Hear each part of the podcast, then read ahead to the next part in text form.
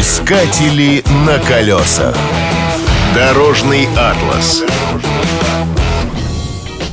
Есть дороги, которые могут послужить естественными декорациями для съемок фильмов ужасов. К таковым относится китайская «Дорога в небеса».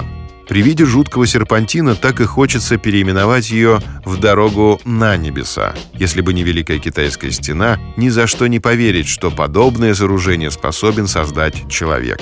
Этот шедевр инженерного искусства находится на горе Тяньмэнь, что в провинции Хунань.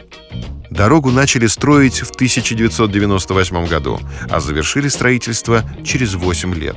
Ее начало находится в 8 километрах южнее города Джанцзядзе.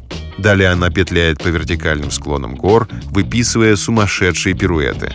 Если начало дороги находится на высотной отметке 200 метров, то ее конец расположен на высоте 1300 метров. При длине небесного серпантина в 11 километров перепад высот получается запредельным. Автомагистраль называют также «дорогой 99 поворотов». Возможно, их действительно столько. Но скорее причина в китайском поверье, согласно которому число 9 приносит счастье.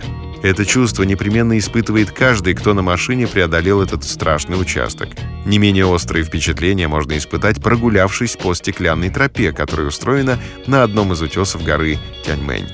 Для тех, кто не решился ехать по дороге в небеса на машине, есть альтернатива. Этот участок можно преодолеть при помощи канатной дороги.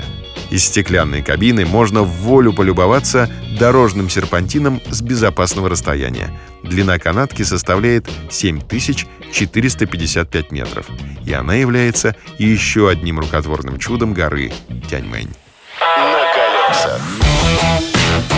Искатели на колесах.